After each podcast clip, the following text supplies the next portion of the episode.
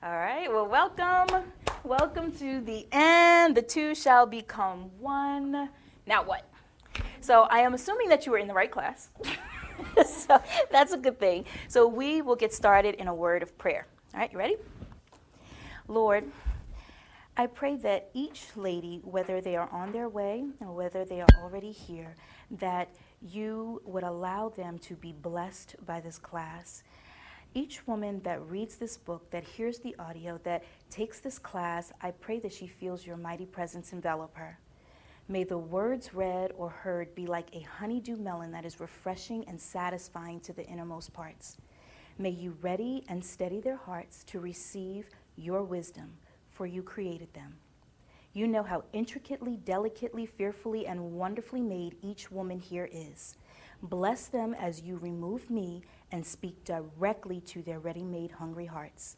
Give them a queen's feast to absorb as we delve through the pages you have set before us. In Jesus' precious name we pray. Amen. All right, so I'm going to give you a little bit of background on me.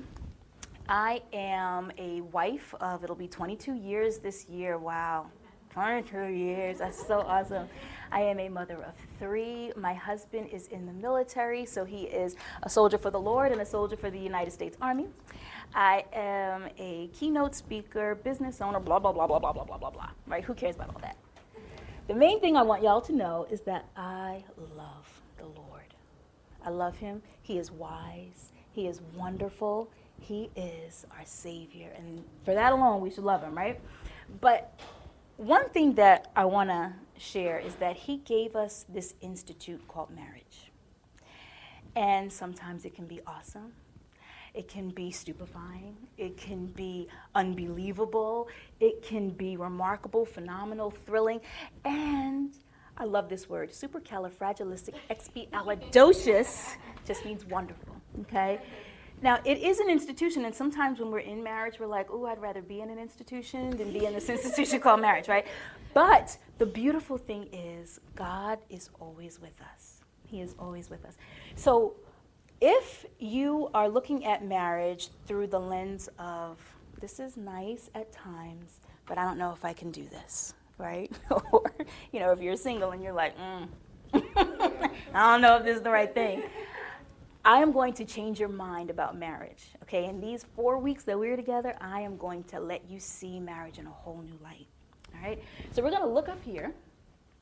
We are going to be going through the five pillars of marriage. One is peace, then love, then respect, joyful submission, communication, and then we have a bonus. Now, you know how Pastor Tim gives, you know, three points and a bonus? Well, I'm going to give you the five points and a bonus. But the funny thing is, I'm going to give you the bonus first, and then we're going to go through the five pillars. And then we're going to be using the Wife to Be a Survivor's Guide. Now, in this book, as you see, it has quite a few recipes in there too, and all of them are delicious. You know, I'm not biased or anything. But each of the chapters is a survival tip, okay? Because we are in this marriage. Oh, sorry. Yes, we are in this marriage to protect it to have this marriage survive. And so we have these survival tips. Now we're going to go through about four chapters a week because we only have three weeks to be in this, okay? So we're going to go through about four chapters a week. So we're going to do a quick overview, but before we get to the overview, I want to share with you that marriage is under fire. We can agree with that, right? Almost 50% of marriages end in divorce. 50%. That's a lot. That's a, yeah. We can close that door. Uh, um, yeah. So almost 50% end in divorce, which is kind of scary when you think about it. Okay, because that's just first marriages, and then when you remarry, then guess what happens? The statistic is even higher of divorce. So we definitely want to try to preserve and protect what God has given us. So let's just do an overview here. Okay, so we have the first class, which is this one, which I'm going to try. I'm not going to say we're going to get through all of them, but I definitely will try to get through all of these. Preparing for the marriage, not just the wedding. How often do we spend so much time getting ready for the wedding, right? We have this person, and then we have the wedding planner, and we have the bridesmaids, and then the matron of honor. We have all these people. But then after you say I do, then what? right? So we're going to talk about that. The pressure cooker is a necessity. Microwave marriages don't usually last. Now, you'll notice that there are a lot of food references and cooking references. That's just me. Then we have oven baked delights nourish the union. This is going to be talking about preparing a safe haven within your marriage. In class two, we have sometimes marriage offers up single servings. And this is talking about singlehood in marriage. And then this, one, I love this chapter. Always have chocolate on hand because that's important, right? Discovering a woman's deepest need. And then, now, when I wrote this, I wrote, I think I may need a drink, but I think I spelled it wrong. I think it's, I think I need a drink, okay? Because it's really serious. And that's discovering your husband's deepest need. Then we have a supplemental pill just won't do. The S word is not a four letter word. And then in class three, we have eat your veggies, build strong marriages. Next, old school home cooking. When I wrote this chapter, I was thinking about my Nana's cooking. My Nana was an amazing cook. But it's about finding a mentor, mentee, and either a side by side or a sideline, is what we call it in the book. Next, develop the neck bone. You, you ever see uh, my big fat Greek wedding? she says, you know, the, the man is the head, but the woman is the neck, and she can turn. Well, we're going to really dig into what that means and what it should mean. And then we have aphrodisiacs are us intimacy in marriage and why it is important. Then we have class four. Class four, everyone is invited to this class. Wives may also invite their husbands, and those engaged as well will have a time of cooking together in the kitchen. It will be a time of getting to know one another again and to really appreciate, not just differentiate, but appreciate the differences between men and women especially in the kitchen. All right, so our key scripture is going to be Ephesians 4 1 through 7. So if you have your Bibles, you might want to take that out. And I'm going to read it for you. Therefore, I, the prisoner of the Lord, implore you to walk in a manner worthy of the calling with which you have been called, with all humility and gentleness, with patience showing tolerance for one another in love, being diligent to preserve the unity of the Spirit in the bond of peace.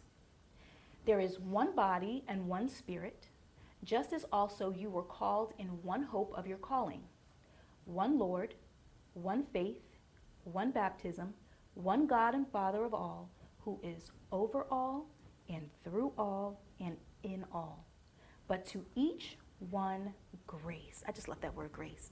To each one, grace was given according to the measure of Christ's gift. Now, since listening to Priscilla Shirer, God bless that woman, she has really taught me how to study the scriptures. So when I was looking at this, and I've read the scripture, you know, so many times, but as I'm looking at it, I'm like, oh, there's a lot of meat in this scripture. And I never looked at it as a marital scripture. But this is how I read the Bible. Look, I want you to see that. Can you see it? Okay, so all of those underlined words are words that I looked up.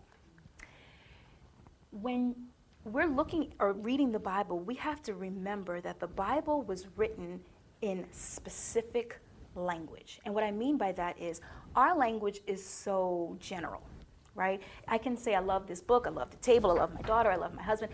All of those are different loves right?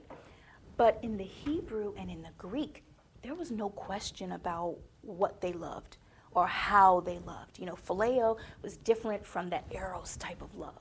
You know, so when we're looking at this, we need to really dig into the words. So we're going to dig into the words today, okay?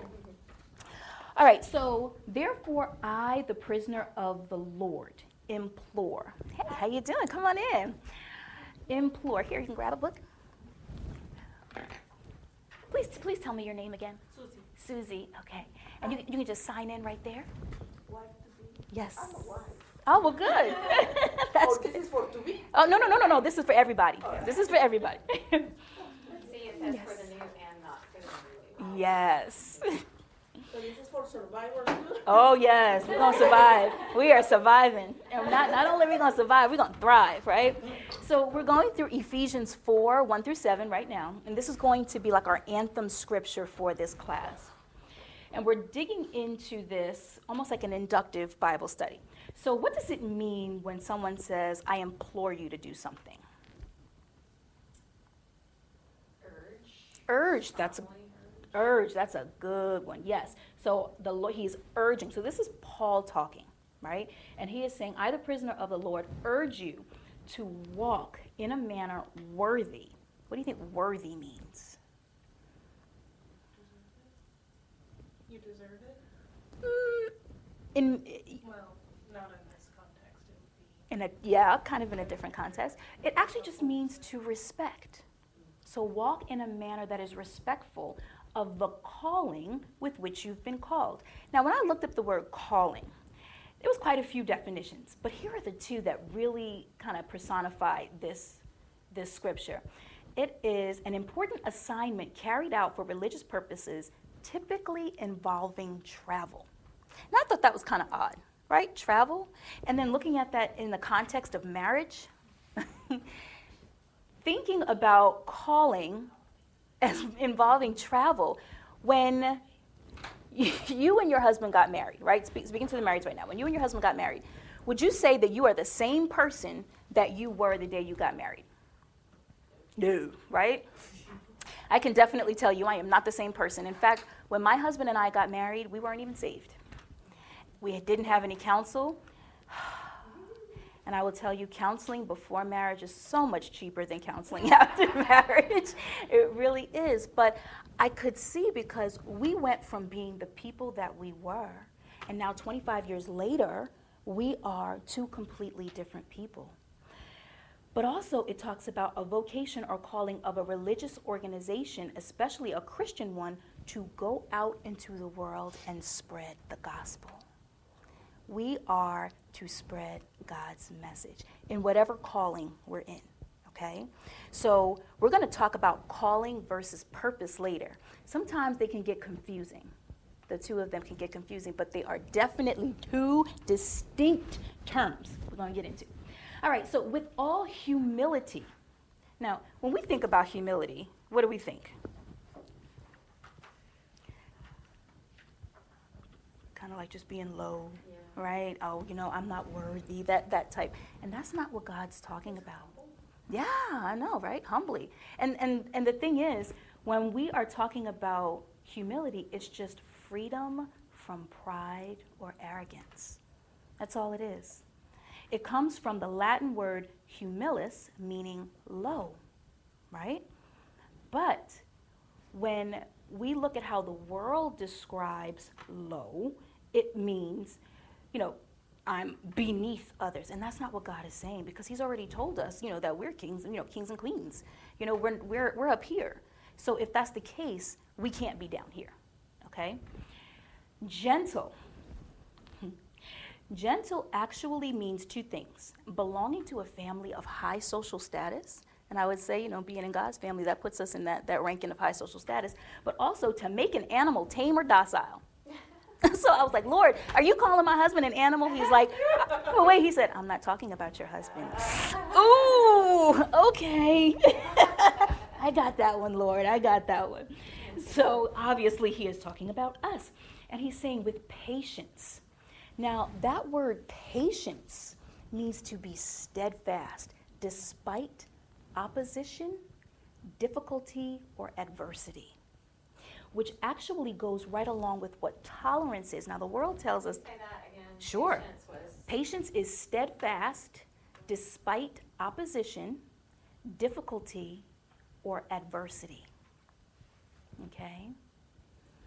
Yes. And also in the book, I forgot to tell you, there are some note pages in there. So if you want to write, you know, in the note pages, you can write in the note pages also. All right, so tolerance. We have to show tolerance. In the world's term of tolerance, it means I have to accept. right? That, that's tolerance. But God is saying that it's the relative capacity to grow or thrive when subjected to an unfavorable environment or circumstance. That brings on a whole new definition of tolerance. Can you say that again? I will, yes. a relative capacity to grow or thrive when subjected to an unfavorable environment or circumstance. Okay? So we have to show that. We have to show that we can grow and thrive in the midst of an unfavorable circumstance for one another. like I was for one another. But it's not just for one another, it's for one another in love. Love. And we all know God is love, right? So we have to thrive and grow for one another in the Spirit. That was like, whoa, Lord. All those times I was getting upset with my husband. Mm. whoa, Lord. Okay. Then we have to be diligent to preserve. When you think about the word preserve, what comes to mind? Other than, like, you know, jam. what else comes to mind? Safekeeping, yes. Yeah, so like when. Make it last. Make it last, yes. Also, like when we're thinking about an animal, right? An, an endangered animal, and they put them on a preserve. Yeah. It's to protect them, right? Well, that's what God is talking about here. Preserve means to keep safe from injury, harm, or destruction, to protect. God wants us to be diligent to preserve what? The unity of the Spirit. So, the oneness with the Spirit. We have to protect that. In the bond of peace. Now, to bond something, that's like, you know, kind of, yeah, like putting adhesive to it, fusing it together, right? But even the word of, he said he wanted me to look up. I was like, of, Lord, really? Of? Like, that's so simple. He's like, oh, ho, ho, look it up. so, of means it's used to indicate the reason for doing something. So, the bond and the reason why you are preserving the unity of the Spirit in the bond is because you need to preserve peace in your home. Because where there is no peace in your home, there's going to be strife. And wherever there's strife, guess who wants to come in? Yes. Come on in. Yeah. Oh, oh no. I didn't. Did I turn not turn it on? I turned it on. Come on. you might have to edit that out, but I'm, I'm on. Okay. So Alan keeps me straight. All right. So then the next one is where were we? Oh, we talked about peace. Peace is harmony, right? Harmony in your personal relations. But there is one body and one spirit, just as also you were called in one hope, right? Of your calling, one Lord, one faith, one baptism, one God and Father of all who is over all. Oh, I love prepositions. Mm-hmm. Yes, can you tell I'm a homeschooling mom? I love prepositions because it tells you where something is. Prepositions, remember that word position, okay? So it's saying that God is over. What does that mean to be over something? Anyone? Yes, yes, authority over something, power over something. So God has authority over all, and He works through all. Okay? That word through, it's a function word, and it means the treatment and the passage through something. Okay? But not just through it, but out of it as well. Okay? And then in all. In is another function word, and it's used to indicate inclusion, location, and limits.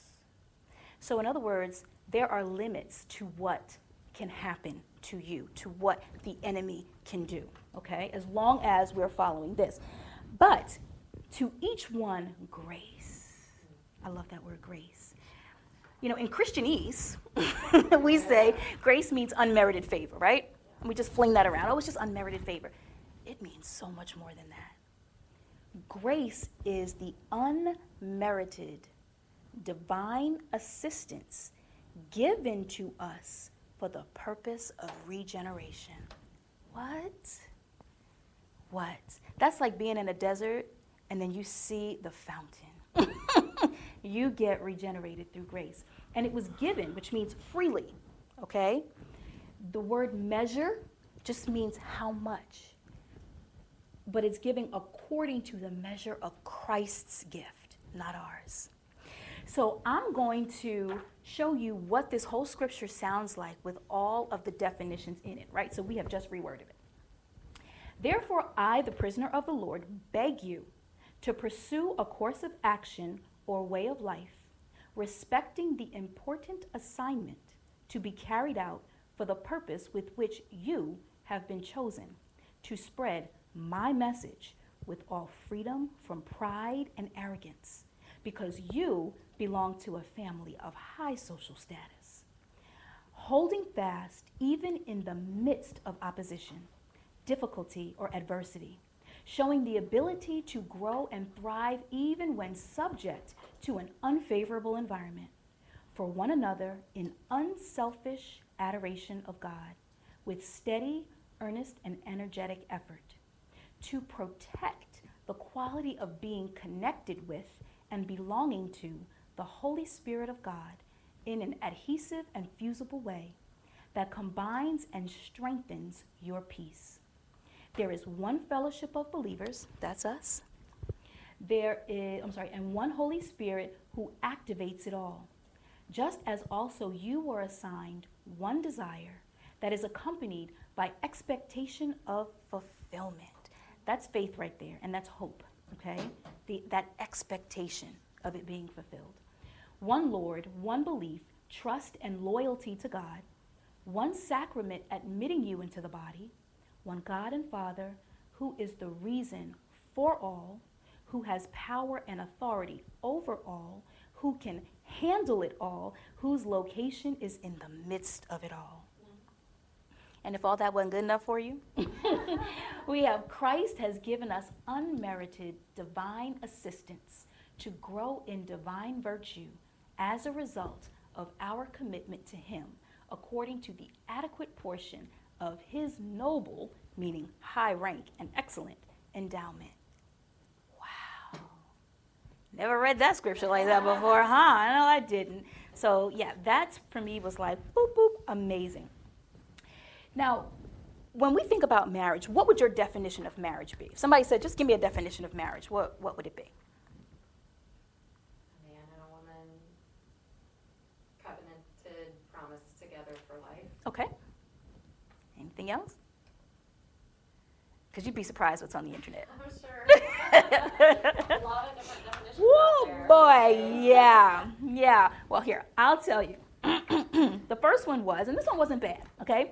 The joining of one man and one woman in holy matrimony, the two becoming as one. That's pretty cool, right? Although I don't think that, you know, Adam and Eve may have necessarily had a wedding ceremony, but that's probably the closest. Then we have this one when two people are in love and want to spend the rest of their lives with each other. Okay. I, I, I want y'all. I want y'all to turn to page 24. Um, yeah, because this sounds like my husband and I when we got together. Okay. Now, this yes, page 24. This is in survival tip number three: microwave marriages don't last. So before marriage was even a thought in either of our minds, Omar, that is my husband, and I dated. Well, if you define dating as meeting and a couple of months later shacking up, then yes, that is what we did. Our relationship went from zero to 60 in less than six seconds. There was no doubt about it. We were both physically attracted to one another. His smile and eyes hooked me the moment I saw him. My charm and smile won him over. Yup, we were hot and in love. We were a match made in heaven. I knew his favorite number, he knew my favorite color. Our eyes couldn't meet without a twinkle appearing. We were so deep.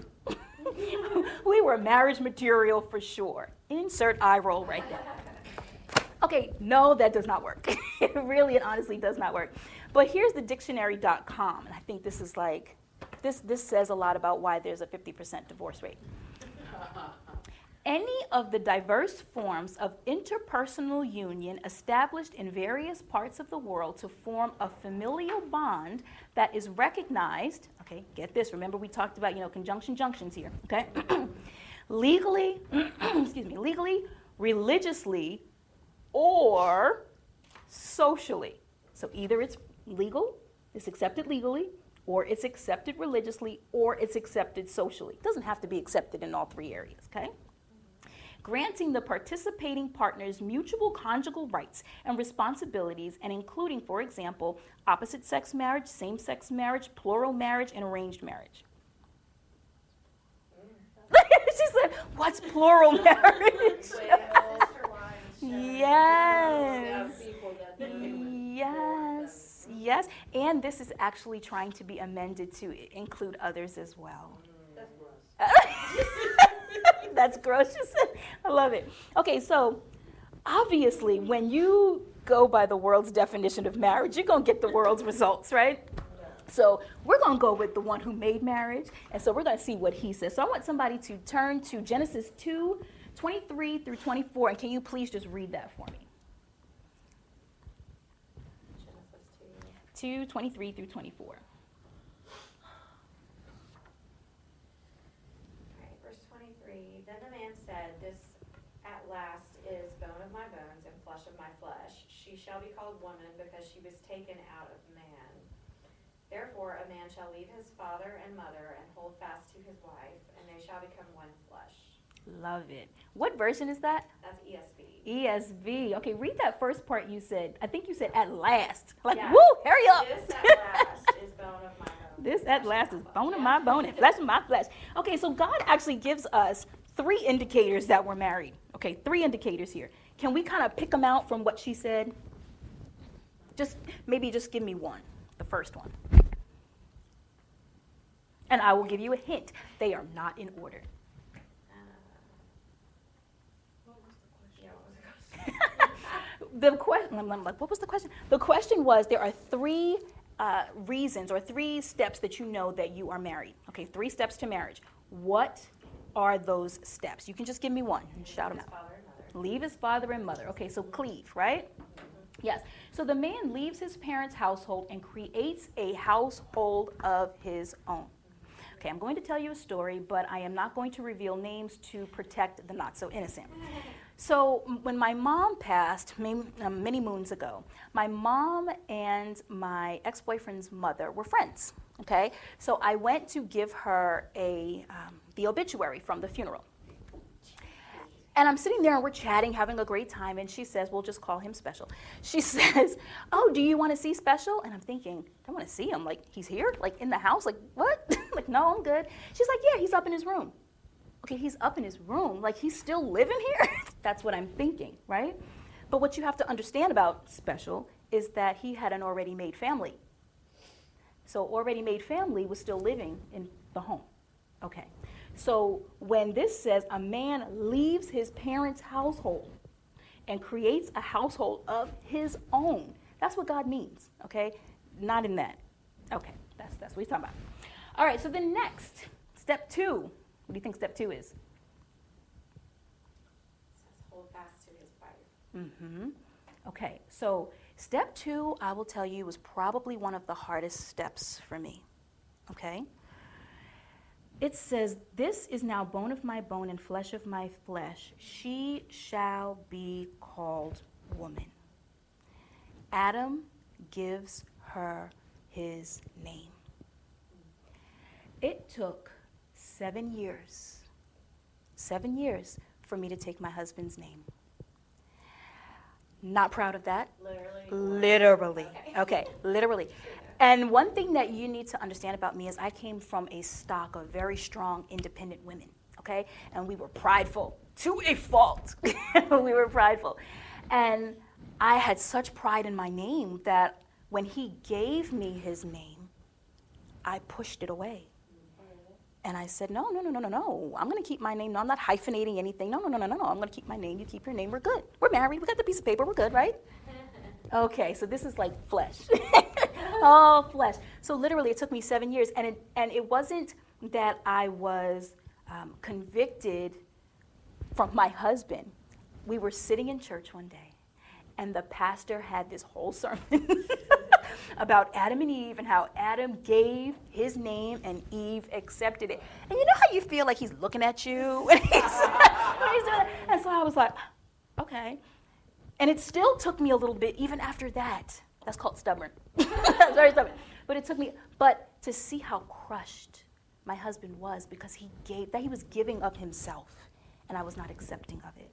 So that's the second part. This is even before the two become one flesh. Okay? And then, of course, the third one is, you know, consummation of the marriage. Now, once this occurs, this is a uniting of the flesh, okay? And there are so many reasons for this. Number one, obviously, you know, the reason of procreating. You know, God said, be fruitful and multiply.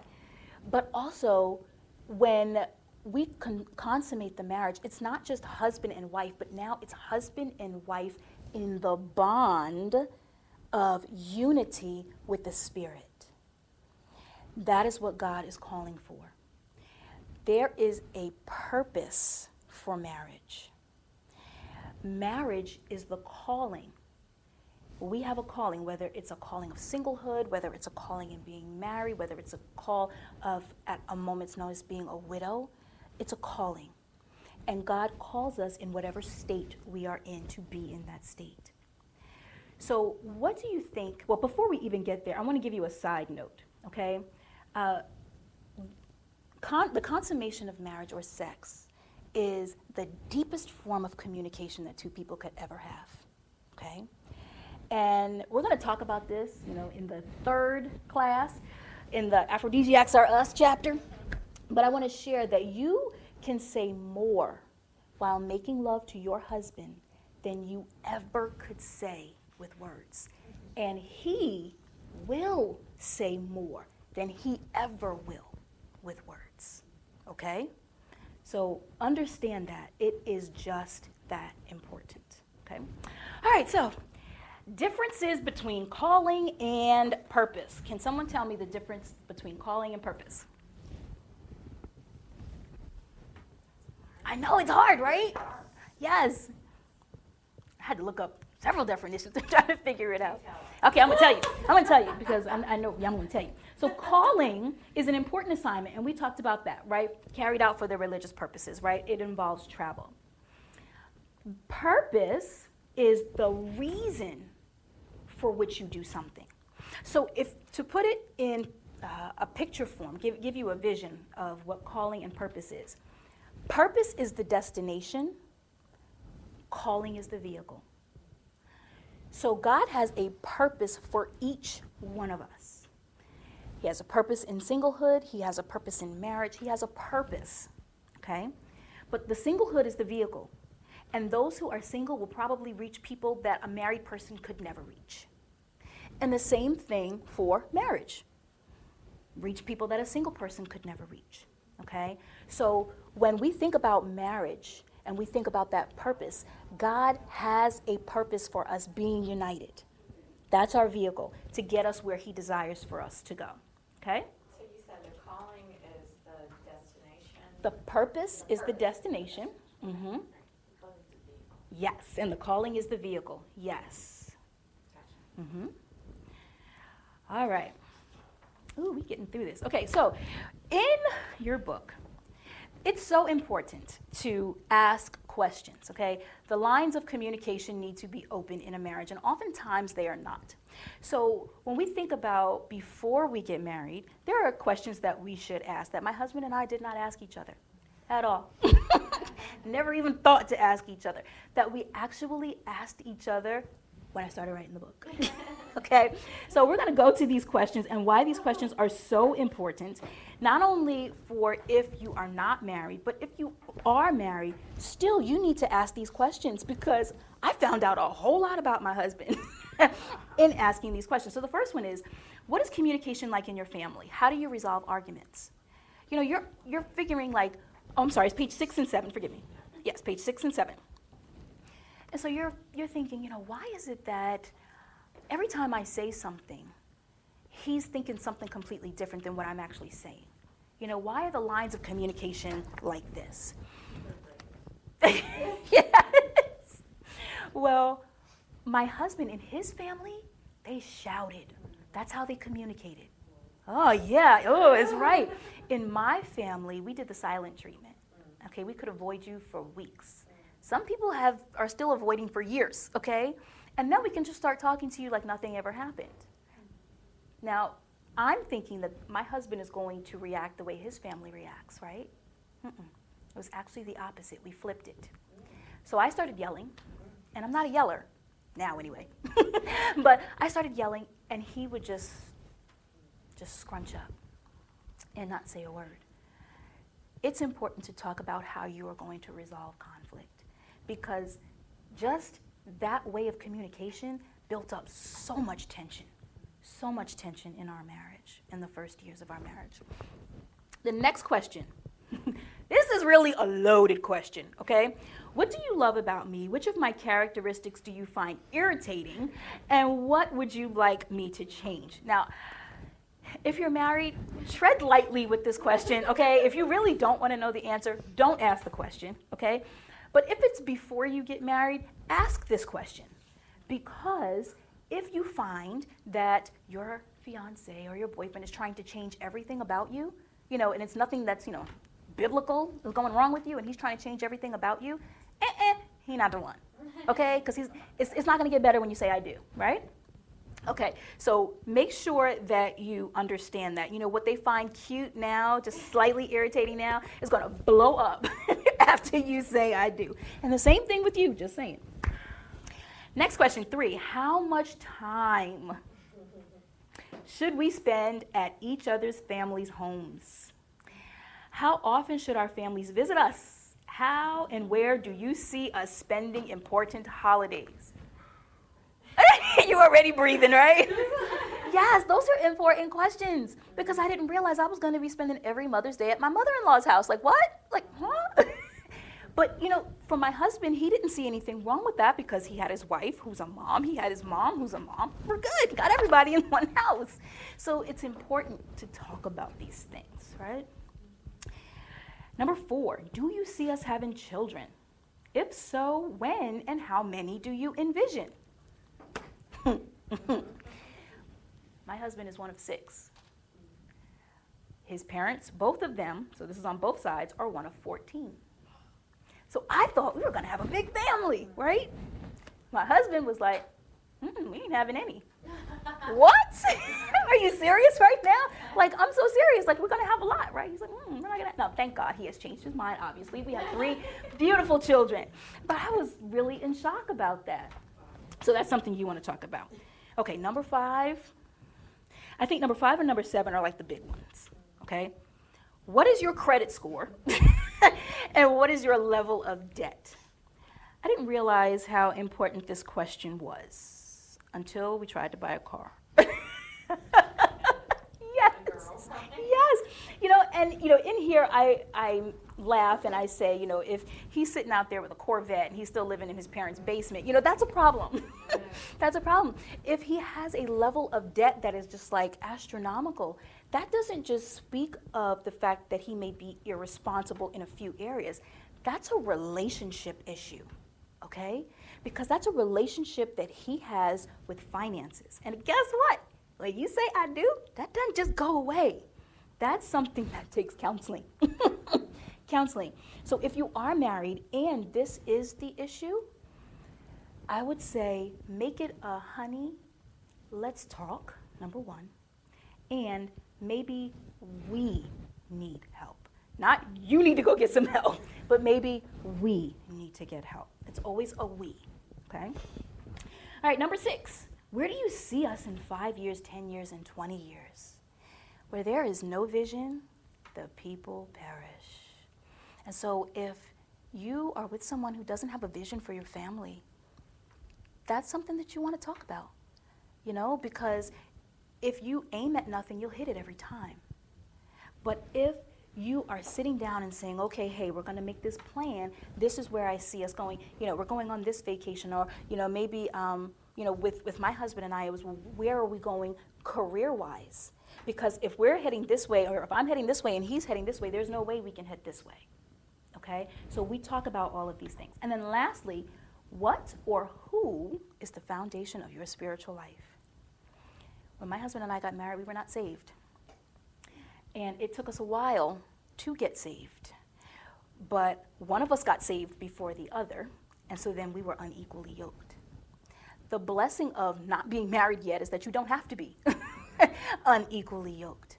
So these are questions that you definitely want to ask because they are so important. All right, so has you know what? Let's let's go into the pressure cooker chapter. I love pressure cookers, okay? Who here loves to cook? I love it. Okay, I'm gonna try and make y'all awesome cooks before we're finished. Maybe I could just make whatever I wanted, and if my children were not pulling at me. yes, yes, I had a kitchen to myself. yes, exactly. I know when. clean up after. Amen to cleaning up after. Yes, If all of those you you have to cook, you have to. but because I'm so picky, Mm-hmm. I like to buy my raw stuff and cook from raw. Yeah. I don't like to have additives. I hate to go McDonald's. Ah! I hate to go Burger King. Girl, I am right there with you. Fast food is awful. I and Yes. I fight with him because he likes this pre-cooked food, Yeah. pre-cooked meals, pre-cooked sandwiches. Yes. And then he said like, your, the freezer is full, packed of your stuff, but it's stuff to make soup. Yes. Stuff to cook stew. Right. Stuff to cook green stuff for you. Yes. For our daughter, like it's healthy stuff. Exactly. Yeah, Yeah. but I need a space for my stuff. What?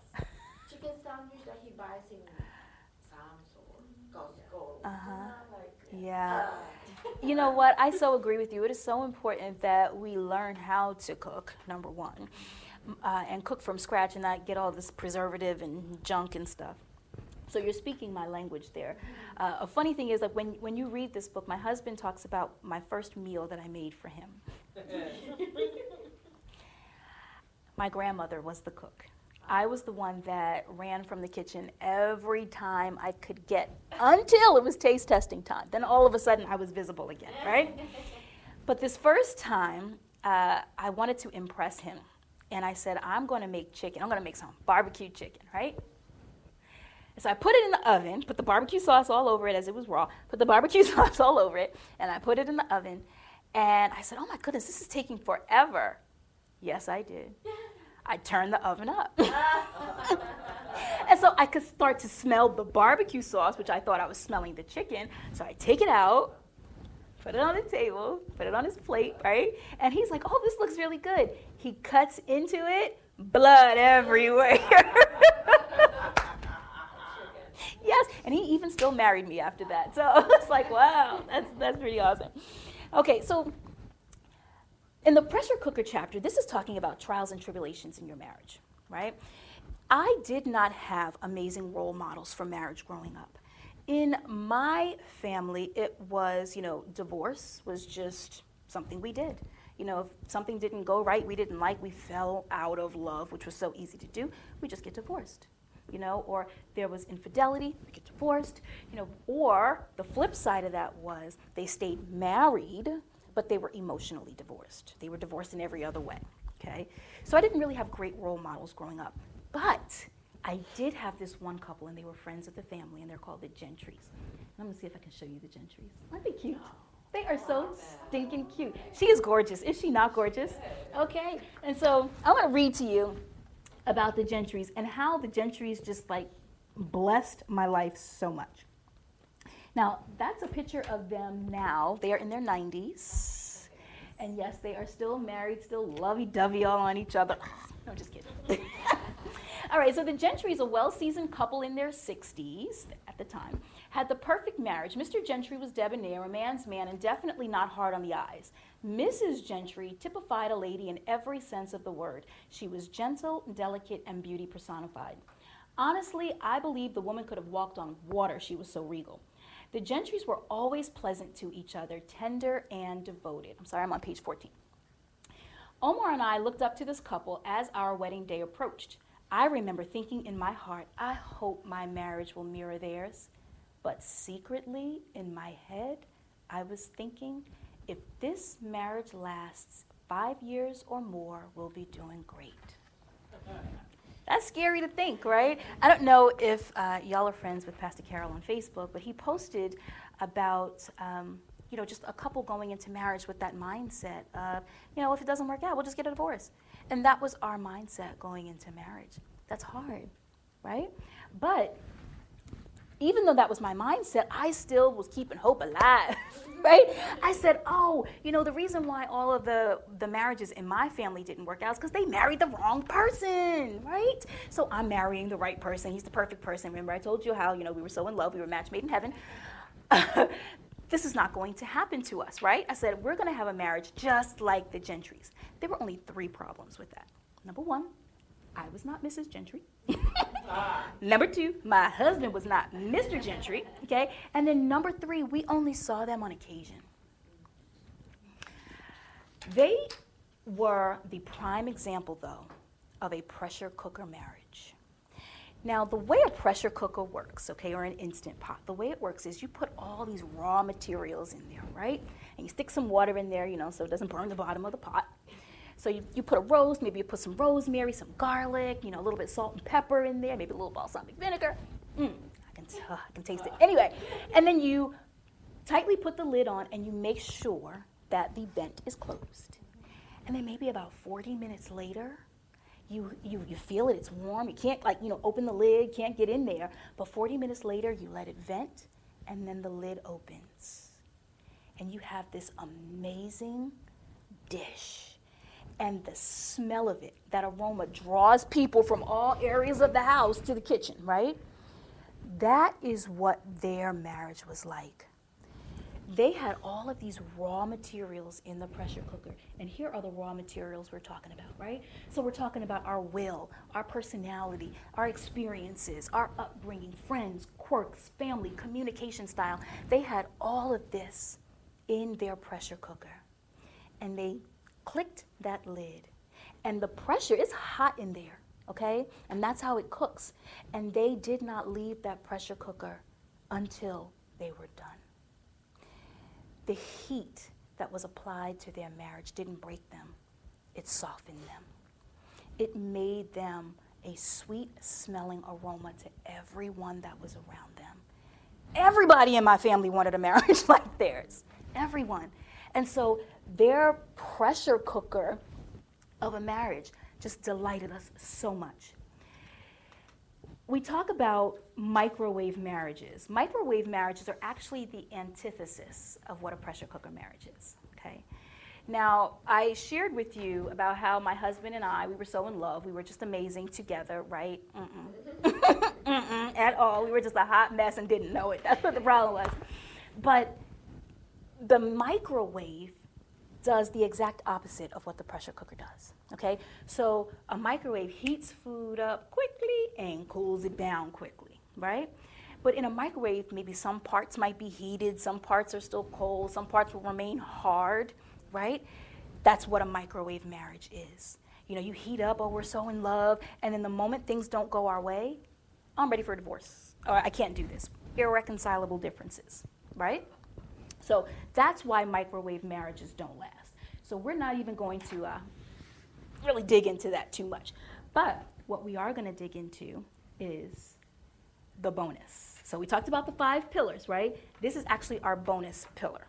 So trust is when we keep our relationship oven closed. When you put food in an oven, what is the rule of putting food in the oven? Don't open the oven! Yes, don't open the oven. Because what happens? The food cooks unevenly, right? Some some parts are really good, then it'll get dried out, right? It'll get tough in other spots. I always yell at my family, "Don't you open that oven!" yes, and if if you've watched Chopped enough, you'll know you don't open the oven, right? So that's what happens in our marriage. The oven, the relationship oven, is right here okay? And so I'm going to read you a story. This is going to be on page 31. Now, my mother, God bless her, okay? I love my mother, but my mother was married three times, and before she passed, she was working on her fourth, okay? And I learned a lot from my mother on what not to do. I did. But the beautiful thing about that is what God revealed in this. So I'm setting the stage for you right now.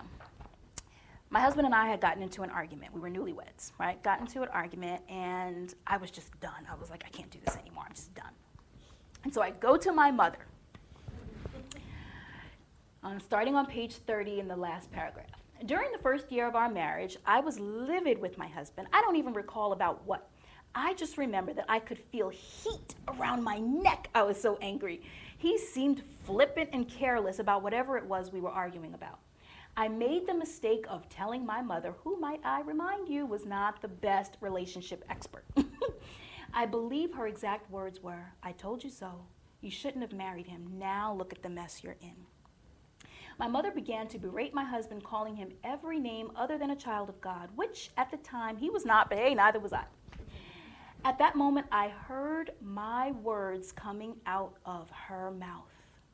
She was spewing back to me all of the malicious things I said about him in the past. I was not only furious with him, but now I'm also fuming at her. She was my mom and was supposed to encourage me, not tear down my choices. I was infuriated with myself because I had shared way too much information with her. I was also dumbfounded at how I got myself into this predicament in the first place. I left my mother's house that day feeling deeply wounded and depleted. I felt like I was in a boxing match and my opponents were the very people I thought were in my corner. I felt like screaming, Calgon, take me away. And I'm probably dating myself with that commercial right there. I wanted to escape. I not only wanted to leave my husband, but I also wanted to leave everyone involved. That sounds drastic, I am well aware, but the examples of marriage I saw as a child shifted into two extremes. On one hand, marriage was nothing more than a contract that could easily be broken. The possibility of divorce was always on the table and, in many cases, never the last resort. On the other hand, couples stayed together but were emotionally divorced. They were more often than not, they stayed together for a plethora of societal reasons to save face, for the kids, financial implications, and so on.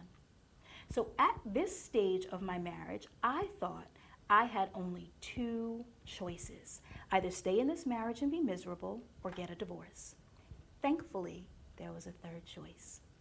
From that day forward, I made up in my mind that I didn't want to have a marriage like the ones I witnessed growing up. I did not want to have an ex husband or a baby daddy. I wanted my marriage to work.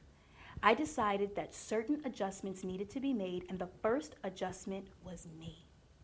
I made a vow to my husband that what happened in our house stayed in our house. Nothing would be revealed without the permission of the other person involved. This still holds true today. Keeping the relational oven closed creates the safe haven that your marriage needs and builds the boundaries that establish love and respect. That chapter was the chapter that turned our marriage around. Yeah, that relational oven.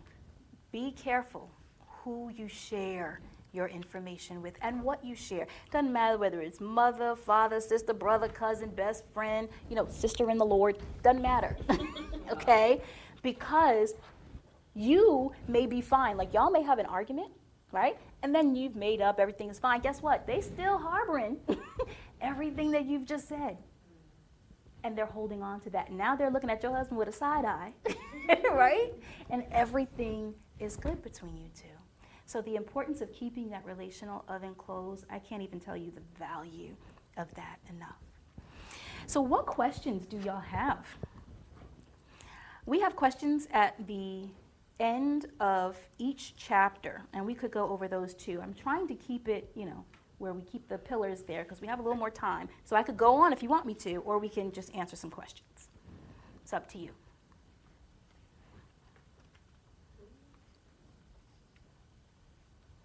Wow. So I'm so good that y'all just don't have any questions. Well, in here, I'm going to show you how this is set up. So right here, we have the reflection questions. That is for you, okay? And then you have the real life applications. That is for you and your spouse. Mm. So if we go to, let's see, page 17, we have real life application, right? This is the pressure cooker chapter. Think about that perfect couple. And even think, do you have that perfect couple or, you know, the ideal couple? Because no couple is perfect. But the ideal couple in mind that you look up to. Because it's so important. Again, we're going to talk about having mentors and even having mentees. I believe that's in next week's class. But do you have that couple that you look up to?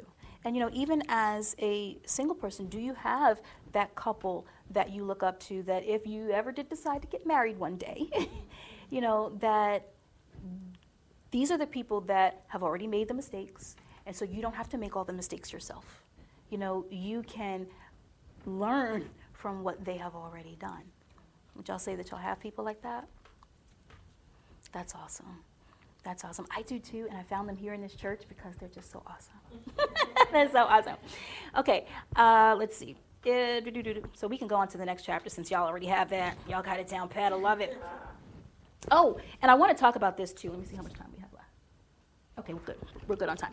So I do want to talk about this, and we might even dig into one of the pillars. But the last class, we have the cooking class. That's right, you weren't here when I was explaining that, were you? Were you here? Okay. So we have three classes that we're going to be in here, and then the last class is going to be a cooking class where the hubbies can come in. That's okay. That's okay. He doesn't have to. We, we still gonna eat. Mm, I wish I could, but we don't have the kitchen then. It took us a long time to get the kitchen. but it's okay because we can make enough for you to take home to him because we're going to make sure that he eats too, okay? But we're going to use, depending on how many people we actually have, we're going to use the recipes that are in here. We might be able to use the stove if we have a lot of people. We might not be able to use the stove, but there are recipes in here where Fellowship hall or the gym? The gym. Okay. Yeah, the gym. hmm Yeah, in, in the gym. Now, I do have some favorites that I, I absolutely love. Let me see if I can find it for you. Eh, You might be able to find it before I do. But it is the, where is it? Oh. Ah, if you find it before I do, it looks like ice cream. Oh, is it the coconut one? It's on page fifty. Oh, she knows it by heart. Okay, it's on page 50. Okay, yes. So this one is a fun one to make. Okay? Especially if, if you don't have any allergies. Does anybody have any allergies to coconuts? Awesome! We're gonna have fun. Okay, so this is one of the ones that I was thinking about making because it is very easy to make and it is absolutely delicious. Okay? So we need to determine which one we're going to make. I'm trying to keep the costs low because you know the book is 15 and I really don't like to you know have you spend much more. So um, I'm thinking that depending on how many people we have, we might be able to get away with 15 for the couple. So yeah, okay. So yeah, we'll we'll we'll look at that. All right. So since y'all don't have any questions it, I'm just going to dig into the next one if that's okay. I'll tell you, I thought that uh, when I saw the pressure, coo- pressure cooker is a necessity, I was like, oh man, we gotta go buy it. Just tell me I gotta have that instant pot. No, you do not have to buy an instant pot. You do not have to buy an instant pot. That is so funny. Yeah, no. All of the terms that I use in the in here, they're just, you know, just food terms that I love to use.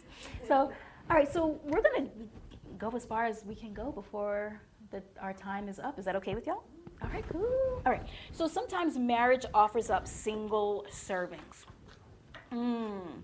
Have y'all ever felt alone in marriage? Yeah.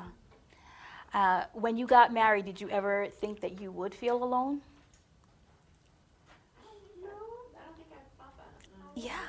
I know. I didn't think so either. So I was in complete shock. When it. Yes, like you're gonna date your best friend like every single day. Like you even get to, you know, just have slumber parties with your best friend all the time. It was gonna be great, right? Movies and going to have fun outside. Yes. excursions, Yeah. everything's gonna be fun. Yes, life was just gonna be fun. And then yeah, and not not so much. not always. Now it is fun. You know, you know, we- you know, those fun moments are definitely there. Yeah, but you know, when when that time first kicked in, it was like, what just happened? You know, my husband's in the military, and the first two years of our marriage, we were separated, and not because you know we were angry with each other, but we were separated because of the military. So he was stationed in one area, and I was stationed in many areas. I wound up telling him that I was going into the military after he was already in the military. And so we didn't think that we would be apart for two years. That's a long time to be apart, right? But then we briefly got together, and when we got together, we realized oh my goodness, we're married, but we still live as two single people. We never understood or learned how to live with each other as a married couple. Huh? Yeah, exactly. We, we were roommates. That's, that's what we were. And it was not fun. It was not fun at all because when I moved to where he was, of course, he had all the friends, you know, let's go out. But it was, let's go out with my single friends, you know, and I'm like, well, I'm not invited, you know what I mean? So that was not fun. Then we moved again, moved to Maryland, and as we get there, a year later, he gets orders to go to Korea. He was in Korea for 12 months. But that was like right around the time 9 11 hit. And so the military does this thing called a stop loss, where no one can go anywhere. So he's there for 12 months, and they tell him, sorry, buddy, you got to stay for another year. So that's two years. So, you know, we're married for four years, we're separated. And it was very lonely. It was very lonely. And then, you know, even when we got back together, because we didn't know how to communicate with one another, it was still lonely. We didn't talk because we didn't know how to talk to one another. So, living with that, I understood a couple of things. Number one, that I really needed to learn how to love my husband. I also needed to understand that the myth of this is going to be rosy all the time, that marriage is not work. yeah, it is. But the Lord allowed me to appreciate even the singleness in marriage. And I think in those times of singleness, that's when the Lord brought me a mentor. And that mentor showed me, hey, you need to dig into the scriptures. Because this was during the time when I got saved. God's not stupid, okay? He knows the vehicle you need to travel in in order for Him to get your attention. And I, he wasn't getting my attention in any other vehicle. So he said, Okay, you're married. I called you to be married, but now I'm going to call you to be in singlehood in your marriage so that you'll hear me. As the anger began to brew, I would think, Lord, you need to deal with him. and it's just like, you know, that genteel thing, you know, that animal tame the beast. No, Lord's like, oh yeah, I got him. Mm, he's easy. It's you that I need to deal with. And I remember reading 1 Peter chapter 3, verses 1 through 6. Let's, let's turn there. I have it somewhere here in my notes. 1 Peter 3, 1 through 6. Let's see, where in my notes do I have it? If you got it, let me know. And then you can start reading it, whoever's got it first.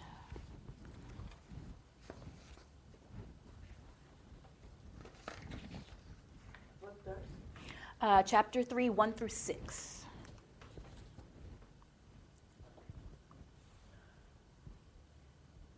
Likewise, wives, be subject to your own husbands, so that even if some do not obey the word, they may be won without a word by the conduct of their wives, when they see your respectful and pure conduct. Do not let your adorning be external, the braiding of hair and the putting on of gold jewelry or the clothing you wear, but let your adorning be the hidden presence of person of the heart with the imperishable beauty of a gentle and quiet spirit, which in God's sight is very precious.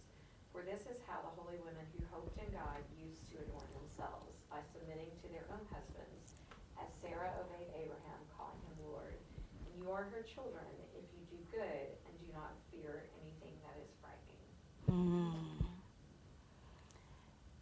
That scripture blew me away. Because, number one, like I said, I came from a stock of very independent, strong women.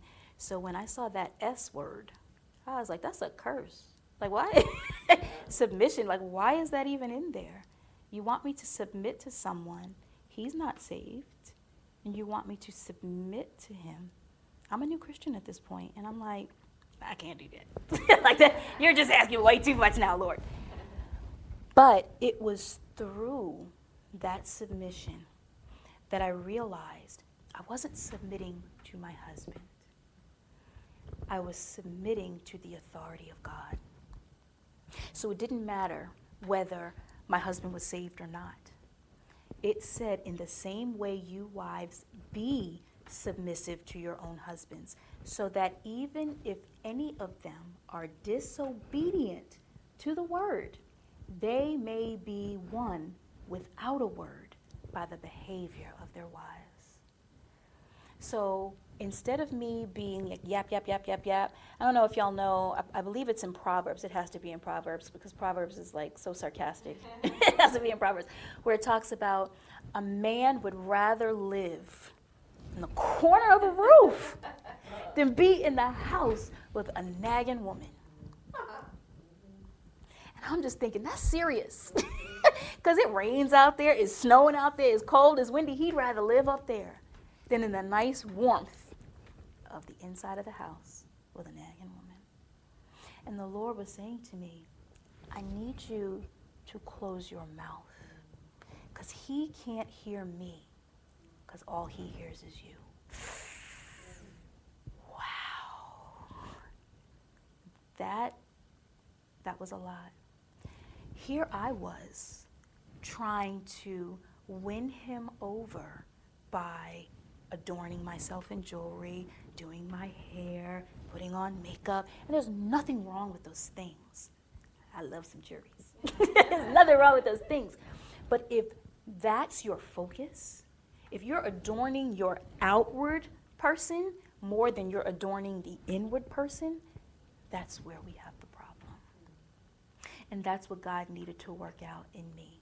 Because He said, I'm working on him.